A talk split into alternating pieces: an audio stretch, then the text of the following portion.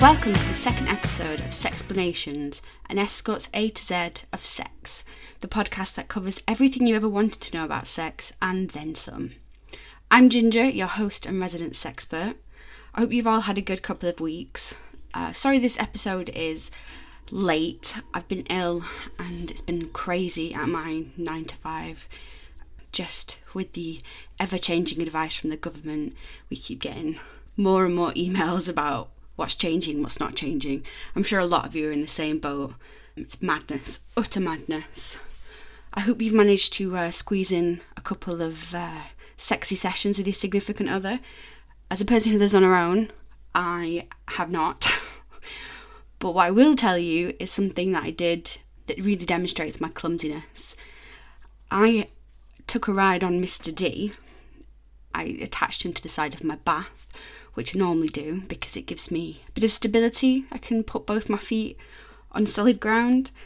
I was also road testing my new butt plug, and if you listen to my first episode, you know that I love the butt plug.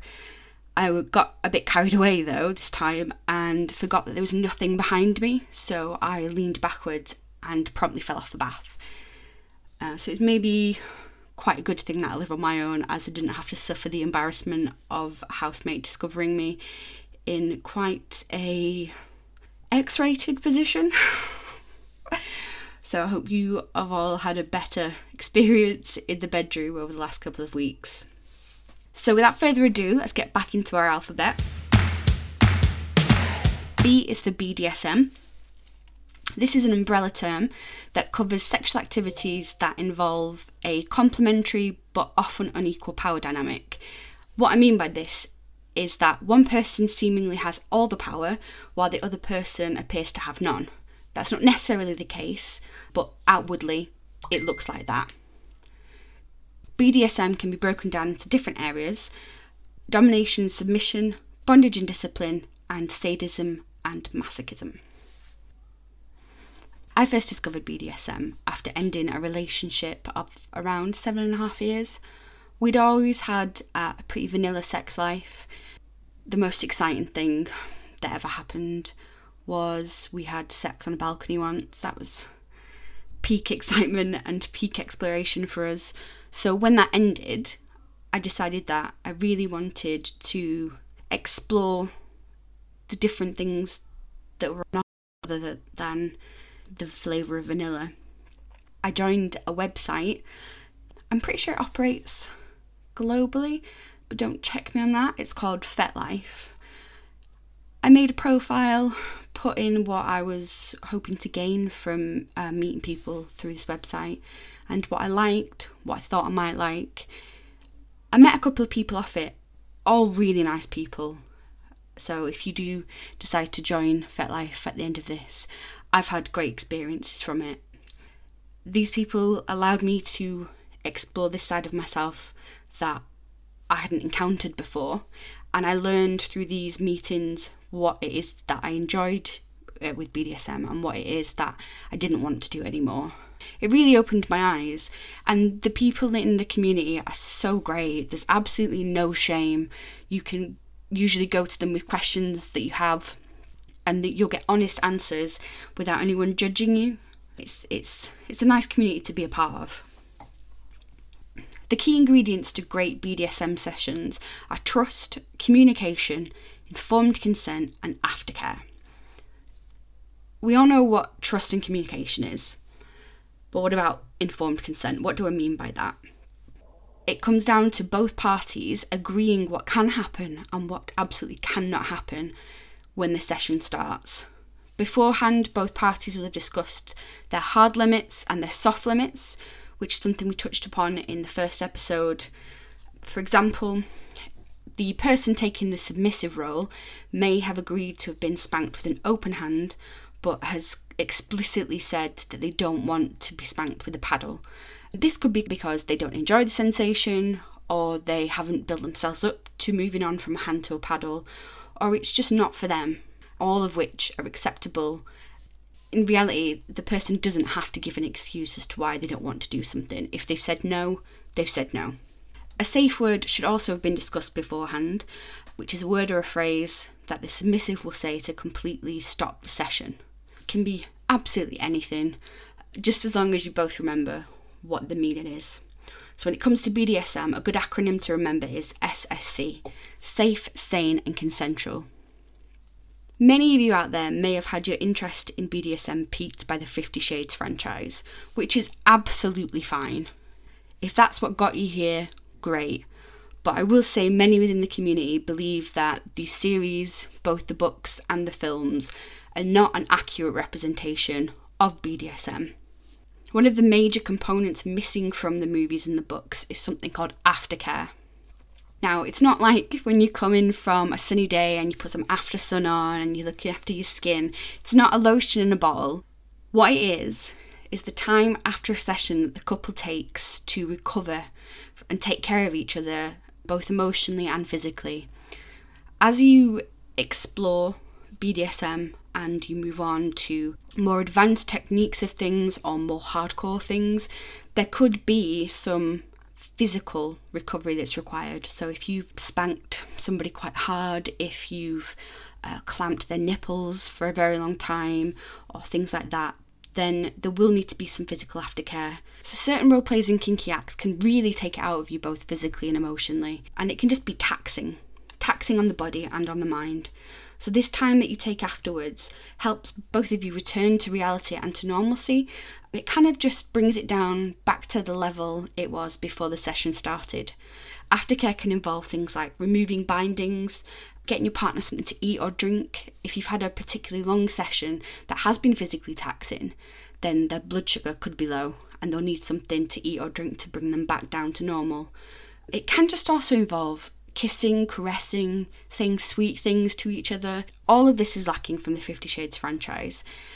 And to me personally, the BDSM that the writer has presented to the world actually reads more like abuse than mutual sexual exploration. But again, that's that's just my opinion. Some of you may be out there thinking that BDSM is all about gimp suits and ball gags.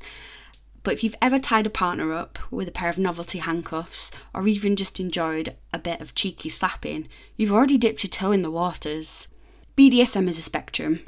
At one end, you have the softer acts, whereas at the opposite end, you have the more hardcore acts. You can travel up the spectrum, or you can stay on the part that suits you best. There are no rules to where you have to stay or how far you have to travel on this journey, it's completely personal. Another thing to remember is that BDSM doesn't always involve penetrative sex. Sometimes the act itself can be just as satisfying and fills the needs of both people who are playing together. Again, it's a matter of personal sexual preference. BDSM is rooted in pleasure, with both parties wanting to please each other. Personally, I believe that couples within this community often have a more in depth understanding of each other's boundaries, comfort levels, and sexual desires because they talk about it more. Mostly because these conversations have to happen before you want to engage in BDSM with anybody, just to make sure that everyone is on the same page and that we all know when to stop and when to push a boundary. It's all about communication.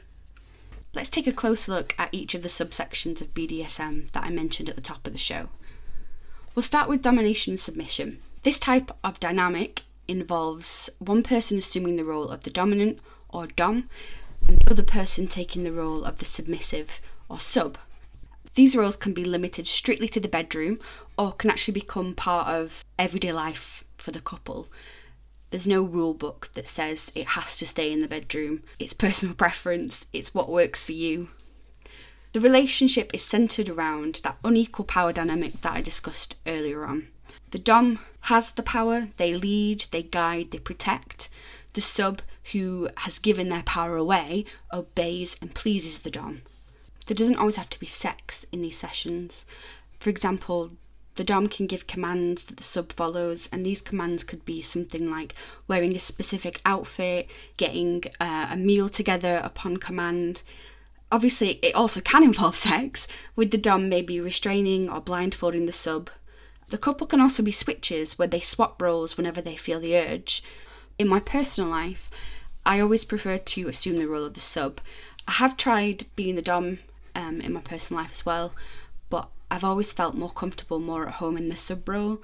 Um, there's something about not having to make decisions, just being told what to do that really, really turns me on. But in a professional capacity, I'm happy to be the Dom for somebody who wants that fantasy. A little tip that I can offer to anyone out there whose partner wants them to be the Dom is to kind of create this alternative persona within you. So when you put on a certain outfit or you do uh, your makeup in a certain way, you're kind of stepping into the shoes of this madam, this extremely confident creature who knows exactly what they want, exactly how they're going to get it, and they know exactly how to get it from their submissive partner.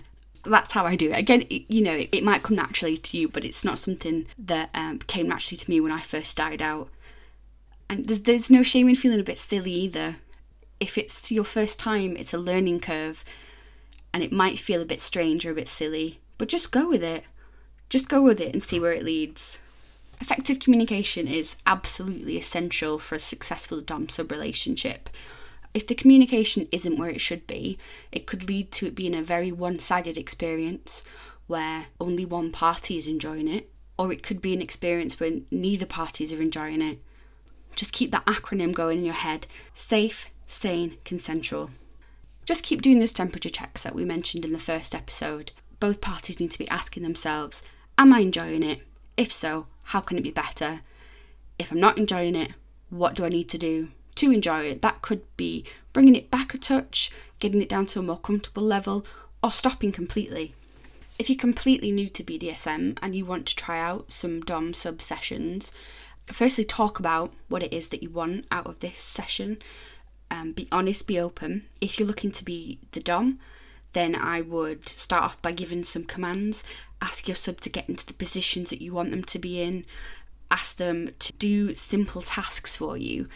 Crawl to the bed, turn over, and play with themselves before you go any further into doing things like bondage and discipline. Really set the tone with your sub and make sure that they know what's expected from them if on the flip side you are looking to assume the role of the sub, then simply follow your Dom's commands. Obviously, beforehand, you will have had the conversation about what you are and are not willing to do. So, follow those commands. Get into the position they want you to. Crawl to them. Wear the sexiest outfit you've got. And once you're in that comfortable dynamic together, then you can move on to things like bondage and discipline this is a really nice way for a couple to explore this dom sub power dynamic further and add that extra layer of kink to any sessions that you have. Bondage will involve the dom restraining the sub. This can be with them being blindfolded or not. When the sub's restrained, it gives the dom full access to their body, enabling them to pleasure or punish freely. Now, you don't need to have Christian Grey's Red Room or unlimited funds to have a great experience. You can find things around the house that you can incorporate into any bondage and discipline sessions. So things like scarves or dressing gown cords can be used to restrain the sub quite nicely. If you don't have a scarf or a dressing gown tie, then maybe look at something like satin or silk rope. This is really versatile stuff, plus it's quite soft on the skin as well. So if you are starting out with this, it might be an idea to get something that is more gentle, helps the sub to acclimatise to being restrained rather than being thrown straight in the deep end. If you both enjoy the experience of restraint, then you can invest in things like harnesses and cuffs, or look into things like shibari, which is a Japanese form of rope bondage. It's absolutely stunning to look at, but that is a more advanced technique. It's not something that you're going to be wanting to start off with at day one a tip for you as well if you don't have a headboard that you can attach something to, you can get under the mattress harnesses and restraints. So you would be restrained without having to be tied to the headboard because it's all underneath the mattress. The discipline element involves the Dom laying down rules that must be obeyed, and when the sub disobeys, they are punished. The kind of discipline that's dispensed depends both on how experienced you are as a couple with discipline and your personal preference. It can involve spanking with an open hand, uh, whipping using a paddle, denying the sub access to their own body, denying or prolonging an orgasm, which is called edging, or playful nibbles and bites. Again, it's a spectrum. It's there for you to explore and decide what you do and what you don't like. So, if you're newbies to this, maybe tie your sub up to the headboard using something you found around the house, like a scarf. If you want to try a bit of discipline, don't go out and buy anything super expensive. You've got two hands, and I'm sure you've got some wooden spoons in your kitchen cabinets downstairs. These are fine to start off with. Once you have worked out that this lifestyle, this experience is something you both enjoy, that's when you can start investing in things. Uh, there's no need to do it to start off with. If you and your partner decide that this is something that you want to explore more, that's when you can start to look at investing in things like harnesses, paddles, specific lingerie, etc. To begin with, you don't need to do any of that. It's just about working out whether this dynamic, this relationship, these activities are something that you want to do. If you're with somebody who is not a BDSM novice and wants to share this world with you, they might have some very specific requests. This will be because they have had however many years of experience with previous partners or playmates, and they have learned what it is that they like and what it is that they really like.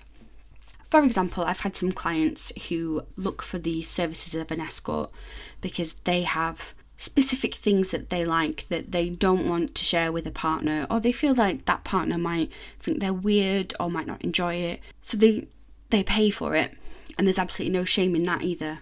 One particular client of mine really likes to be walked on with high heels, which is something I'd never done before. And if I'm being honest with myself, I can barely walk in high heels on flat ground. So, uh, for about a week beforehand, I was practicing on cushion piles on my bedroom floor, which is quite different to an actual human being. He really likes the sensation. It's kind of taking a literal meaning to the phrase that you've been walked all over, and he loves it and he's never really felt like he's been able to ask his wife for that. Uh, and I imagine if he got into another relationship and he came straight out with, please walk all over me, including my ball sack, that person, if they've never had um, a relationship that involves BDSM before, might be a little bit taken aback. So if your partner trusts you enough to open up this part of their lives to you, it might not be something that you want to do with them, which is fine. But make sure we don't shame anyone or judge anyone. You know, everyone has kinks, everyone has something that turns them on, and it wouldn't do for all the same. It'd be a very, very boring world. And you never know, your partner might ask you to walk on him and you might feel like an absolute queen while you do it.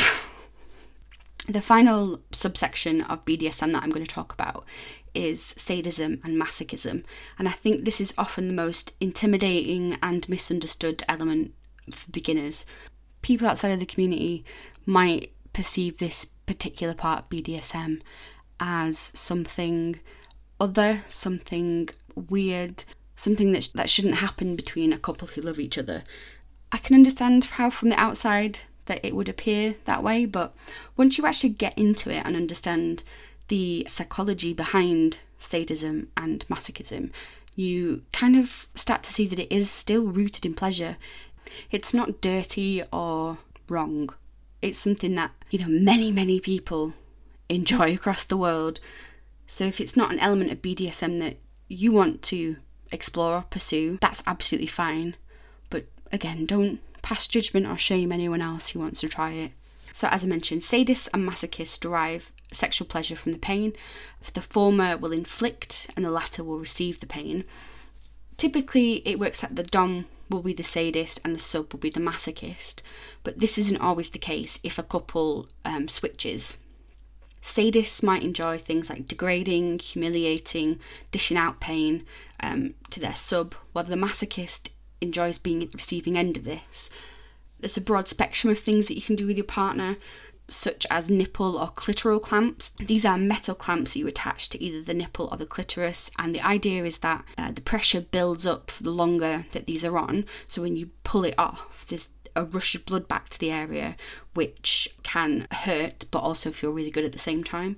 There's also things like cock and ball torture, wax play, intense bondage, which you may have seen if you watch BDSM porn, an example of which is when the breasts are bound quite tight forced orgasms, and spankings.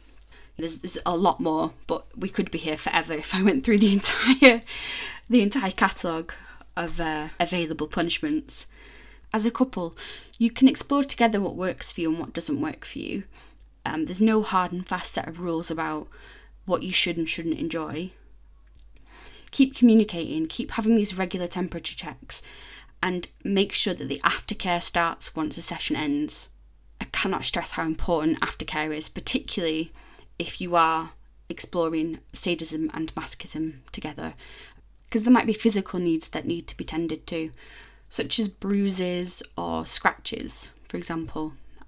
The aftercare is important. Just a tip for you here as well if you are a masochist, so the person who likes to receive the pain or humiliation, and you're looking to hire somebody to help you achieve this fantasy, you may think about hiring a professional Dom or dominatrix rather than an escort. This isn't to say that you wouldn't have a good experience if you hired an escort. It's just that a Dom and dominatrix are experts in what they do. That means you can get as, as much pleasure out of your playtime as possible because this is their job. They're there to humiliate and dish out punishment, so they, they're very good at it. This episode covers just the very basics of BDSM, and I will be explaining um, some of the elements in more depth in future episodes. So keep an eye out for those. One thing that I did want to touch on regarding BDSM is that this type of sexual activity is not an excuse to abuse a partner. If there is no consent, then it shouldn't happen, full stop. I'm only mentioning this because over the last I'd say year, there have been a few uh, international stories in the press where a person has used what's called the rough sex defense as a way to explain hurting a partner or even killing them. And this is absolutely not what BDSM is about. And I wouldn't want anyone to be afraid of not trying it because they've seen this in the, the news and think that's what it is, because it isn't. BDSM is based on trust, communication, informed consent, and aftercare. If all these things are present, then the experience is going to be fantastic. And remember, SSC, stay safe, sane, and consensual. One of the things that I wanted to do with this show is to offer listeners advice if they get in touch with me and ask me about specific things. A listener did get in touch with me via Reddit for my first episode, letter A for anal. He wanted some advice about pegging, um, which if you've never heard it before, is where a woman uses a strap on penis to engage in anal sex with a man. Um, he asked about prepping himself. What I mean by that is douching or washing himself out. And I think that would be uh, relevant to both a man and woman if they were concerned about this. He said he wanted to make sure that his partner had the best experience possible, and for him, that meant making sure that he was completely prepped beforehand. Now, there's nothing wrong with douching or giving yourself an enema before you have sex. Um, personally, I don't think it's necessary. As long as you're showered or bathed beforehand and trim any body hair so there's no um, stragglers, we'll say, you should be absolutely fine. It's about personal preference, so don't be put off by douching just because I don't think it's a necessity. Um, if you feel like you need to do it before you engage in anal sex, and that's absolutely fine. Just because I don't agree doesn't mean you shouldn't. I would say that you should look online for some guidance on how to do it, you know, safe ways, the most hygienic ways. Don't just go and sit on the garden hose because you could do yourself an injury and then you won't be able to enjoy anal sex full stop. So I've looked to my favourite trashy magazines to give you a second dilemma that I can throw my two cents in for we have a reader who has found out that her husband cross dresses. She says, Recently, my husband has asked me whether he can wear female clothes when we have sex, and I'm horrified. He says it's just a fetish that he wants to explore, but I'm worried he could be questioning his sexuality. Should I say no to stop it from going any further? Now, this dilemmas page has readers responding, they have a yes, you should stop it, and no, you should not stop it argument. I've read them both and they both make good points, but one thing I want to say is cross dressing doesn't automatically mean that you're gay or bisexual, it can simply be a fetish. Fetishes should not be ridiculed or judged. However, if you do want to explore a fetish that you haven't yet with your partner, then you need to sit down and have a frank conversation about it. Don't just suddenly go, oh, I want to wear your knickers in bed, because it's not going to go down very well unless your partner's had previous experience before. If your partner listens and says, no, I'm not interested in trying that, then you unfortunately have to take that answer. Maybe they'll change their mind in the future, but they might not, and that's something that you have to consider. If they say yes, great, maybe not throwing them straight in the deep end, maybe introducing it to them slowly so that they can get the bearings a little bit. If it's new territory, you want to make sure that you're easing them in rather than just dropping them in the deep end and letting them fend for themselves. But again, there's nothing wrong with having a fetish. And again, it does not inform your sexuality. You can be a heterosexual, red blooded male, but still like to cross dress. They're not mutually exclusive that's just my opinion. Let me know what you think. So I hope you've enjoyed this week's episode. Please get in touch with me if you have any questions about BDSM. I'd absolutely love to help you fulfill a fantasy. You can find me on Instagram at Sexplanationsuk and on Twitter at Sexplanationsuk. Come back next week as we're moving on to the letter C. Stay safe and stay sexy.